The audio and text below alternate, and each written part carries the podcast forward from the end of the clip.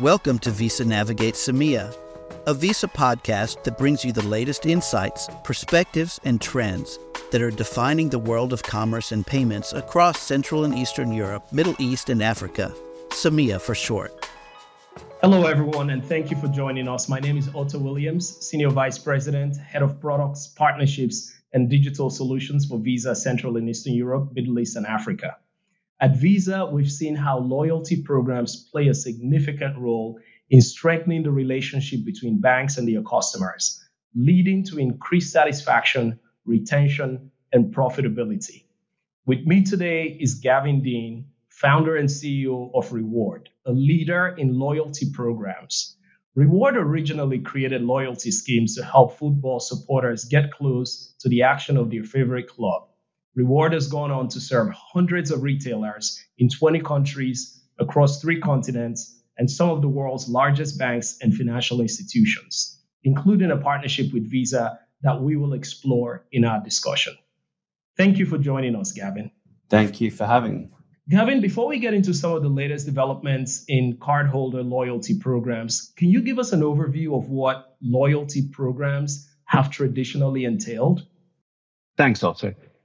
Before I talk about the traditional loyalty programs, I'd like to share with you two mind blowing stats about loyalty so that you and your listeners can understand the importance that loyalty plays in commerce and payments. The number of loyalty program memberships will exceed 32 billion globally in 2026, a growth of 33%. The research also predicts that the value of consumer credit cards globally will increase by 15% to $108 billion by 2026. This is massive. Loyalty isn't a small niche industry, but one that's playing a pivotal role in our everyday lives. I think that the reason for this huge increase is because we're about to see the largest transformation in loyalty since the first use of plastic cards from when American Airlines started using them in the 1980s. In fact, we predict that the convergence of commerce and payments will lead to the end of traditional loyalty programs, giving way to a new wave of digital first customer engagement programs and ones that hopefully Visa and Reward will do together. So, to answer your question, I'd like to just look at the traditional loyalty programs and break them up into three different distinct but obviously interconnected parts. Number one, purpose. Why is a bank, why is a retailer launching a loyalty program? What are they hoping to achieve? Number two, the rewards. What are you going to reward the customers with? What is going to make that customer change their buying behavior? And then three, the delivery mechanism. How do you, as a program operator, tell the consumer about the rewards, get them to change their buying behavior, give them the rewards, and then get that consumer to feel good that they've received those rewards, that they want to do it all over again? So, traditional loyalty programs have been in place for 200 years, generally aimed at achieving three key strategic objectives. Obviously, number one, acquiring new customers, bringing new customers in through the door. The second one, persuading existing customers to spend more money. And then the third one, get them to come back and spend more money over time. But this is all about to change. And I want to tell you a little bit more about that later. The way in which customers have been rewarded has not really changed either from discounts and cashback and coupons and buy one, get one frees. We've seen this for all our lives, and our parents have seen it in all their lives. Obviously, the use of data over the last 20 years has changed the game where people are receiving a lot more personalized offers, they're receiving it in a more timely way. But personalization was really the purview of the big loyalty programs that could invest a lot in their programs. But now technology has enabled personalization to happen at a much cheaper price point, which means more and more loyalty program operators can deliver more and more personalized offers to their consumers. And thirdly, which has been the most exciting change, I think, in the industry, is the delivery mechanic. And that's been in constant state uh, of change over the last 200 years, uh, and never as much as the last 20 years. If you think about it, it started off with copper tokens 200 years ago, and then it evolved into green shield stamps and green stamps in the early 1900s, food ration stamps in the 1940s, where people were using it during the Second World War to drive people into stores. And then in the 1980s, we suddenly saw card based loyalty programs coming in. And these card based loyalty programs changed the loyalty industry, started capturing data. However, in 2005, Amazon launched Amazon Prime, which many of us now love and use all the time. And that was really the first digital loyalty program globally. And from 2005 to 2023, we have seen a proliferation of digital loyalty programs. And that's mainly due to one, the digital revolution, and two, the widespread adoption of mobile phones. Because now, instead of delivering messages to people's desktop or laptop, you can actually deliver messages into their hand wherever they are. And this transition means delivering rewards has removed much of the friction of the journey and increased the relevance and personalization to the consumers. Now, consumers can have their loyalty tracked and rewarded in a digital environment. This is obviously not only convenient for the customer, but it also simplifies operations for the merchants who no longer need to produce and distribute loyalty cards, of which there are 6.5 billion out there, which is just mind blowing or invest in point of sale technology and even worse, training all the staff. Digital loyalty programs are cutting a lot of the cost out of running loyalty programs. They're bringing a lot of satisfaction to the customer through a simplified journey. And we are seeing that the younger generation are increasingly seeking rewards that are more personalized and reflective of their lifestyles. That's incredible. And you've talked about a few a number of incentives that you know consumers are now uh, being exposed to. Are these incentives holding up, or are you finding that consumers are demanding more? So consumers are always going to demand more, and in fact, when you look at consumers, you can break out the the Gen Ys and Zs from uh, their parents, um, and the, the Gen Ys and the Gen Zs have a different type of attitude towards loyalty, towards shopping, towards spending their money. And I think that the loyalty programs of the futures and the ones that are going to win are going to be the ones that evolve with the needs of the consumer. So, yes, the existing programs, I think a lot of them are still going to survive and service a market, but actually, the ones that are truly going to thrive are going to be the ones that will change their purpose to be in line with what the Gen Zs and Gen Ys want. We'll change the rewards to make it more relevant and change the delivery mechanic so that you work with them to be where they are, not try and take them to, to where you want them to be. And what I mean by that is a lot of the loyalty programs like to have their separate apps and separate experiences, whereas the consumers want a frictionless, simple way. And what we've seen as a major change in the industry is card linking, where consumers can link their loyalty programs to their Visa card. And then every time they shop, online in store, they can automatically get rewarded. And what those rewards are will depend on the program. But taking that friction out of the program to make it as simple as possible is what is going to win in this industry. I like that idea of card linking and making it really seamless and taking the friction out of it as well. And what is reward doing differently? Um, what, what are some of the innovative things that you're doing in this space? Yeah, it's a great question. And I think from the right at the top, we're a purpose driven business. And we believe that you could do good by doing good business. And we have uh, a vision, which is that we want to make everyday spending more rewarding. And we focus on giving the customer back as much as possible. And in fact, in 2018, I made a pledge to give a billion dollars back to consumers in rewards by 2022, which we did in April of 2022. And then we made a new pledge to give $3 billion back by 2025. And it's that focus on really rewarding the consumer that's helped us design programs that are relevant for the consumer because if you want to give that type of money back, you've got to understand what they want and what they need. Otherwise, they're not going to change their buying behavior and participate. So we've been very fortunate and we've seen it work, and we're now seeing it work across uh, tens of countries in uh, three continents. And by working with the world's largest merchants, we're also bringing them into the ecosystem So it's not just the banks that are funding rewards through interchange or through their own costs. We're actually bringing in third parties to accelerate the earnings that the consumers can make, to reduce the cost of loyalties for the banks and actually turn it into a revenue center for them. That's great.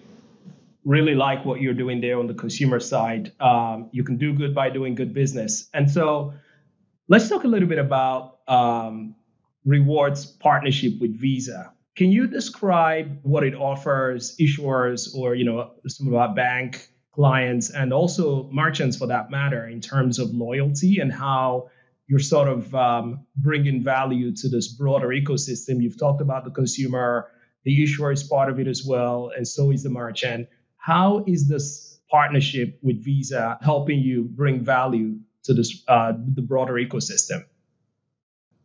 We're very proud to work with Visa uh, in Europe, in CEMEA, and Asia Pacific. Uh, and the goal is to drive NPS for the, the issuers, drive card usage and spend, drive cross product holding, reduction in customer attrition, and an increase in lifetime value. So there are some really, really big goals that we've got.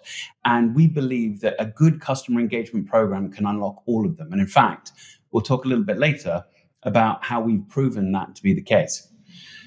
In the UK, we've teamed up with Visa to deliver a program for their largest issuer, Barclays Bank. And that is a bank wide loyalty program and benefits program to reward consumers for, for everyday spending, for taking out direct debits, for taking out loans and mortgages. Uh, in France, we're working together to deliver a reward program for all Visa cardholders who are visiting Paris for the Olympics uh, in 2024. Uh, in Asia, we're boosting Visa cardholder rewards when they're shopping in our merchant network. And I guess most excitingly, in CEMEA, we're rolling out our global merchant marketplace product together. And that global merchant marketplace is 200 of the world's largest retailers, where we work with them to understand how consumers are spending, Visa cardholders are spending with them. And then we create unique offers that are available only for Visa issuers that they can then push out to their consumers. And within 12 to 16 weeks, a Visa issuer can be promoting a best in class, hyper personalized offer from the region's leading merchants that will drive cardholder usage and spend and preference. And this is all funded by the merchant. You see, it seems like nearly every issuer in the UAE and most in the GCC have some type of reward program partly funded by interchange. It's now become a hygiene factor. And we've spoken to a lot of issuers, and they're saying, How do I differentiate myself? How can I get my consumers to engage with me more, use their debit and credit card more? And they're seeing that the global merchant marketplace product is a great way to help them fund rewards for their customers delivered through a trusted partner, which is Visa. And it's a plug and play solution all through APIs. You asked, sorry, Otto, about what do we do for merchants? Well, it's really important to create a win win win. A win for the issuer, which is obvious. You're going to drive more card hold usage, more spend, uh, greater engagement with the consumer. The consumers obviously are going to earn more because not only are they being rewarded from the issuer on the card spend, but they're also being rewarded by the merchant for their spend within our network. And then for the merchants, we're telling them data led stories about these customers to drive incremental sales into their stores. And because we're doing it across 20 countries, because we're doing it for tens of millions of customers, we are a very powerful advertising channel for them to drive sales at scale. That's excellent. I really like the principle of a win for all stakeholders. And you had mentioned uh, earlier, Gavin, uh, a seamless customer experience. Can you walk us through what this experience is like from the cardholder's perspective? Sure. And you're absolutely right. It all comes down to two things the rewards and the delivery mechanic. So we're able to unlock the power of transactional data to create hyper relevant, personalized offers from leading merchants that we're able to make available to your issuers. Your issuers are then able to promote these personalized offers digitally to the cardholders and when the cardholder shops, we're able to reward them automatically through the Visa offers platform in the form of statement credits on their on their bank. So a consumer has already got the card. They don't need to have a second card. They don't need to download another app. They don't need to download a, a separate digital loyalty card into their wallet. It just happens automatically. They get promoted an offer. They shop online or in store at that merchant, and automatically, thanks to Visa, they will be given an additional reward over and above the one that the bank is already offering them. And this reward comes from hundreds of the biggest merchants in the Middle East, from Al Futtaim Group to Landmark, McDonald's to Deliveroo. Consumers are going to be able to be rewarded from almost any place that they shop, making everyday spending more rewarding. That's an incredible experience and you know powered by Visa capabilities, link your card and you know automatically uh, get your offers fulfilled using the rewards platform and solution as well. You've had some great track record in europe. You've had some good successes there. What have you been able to achieve? Can you tell us a little bit more about that? Sure. Well uh, what i'm most proud of achieving is that we've given over a billion dollars back in rewards to consumers from tens of millions of customers who are uh, enjoying our programs. Um, we provide loyalty programs for half of the leading banks in the UK uh, and driven them billions of dollars of cross product holdings and longer tenure uh, and card usage.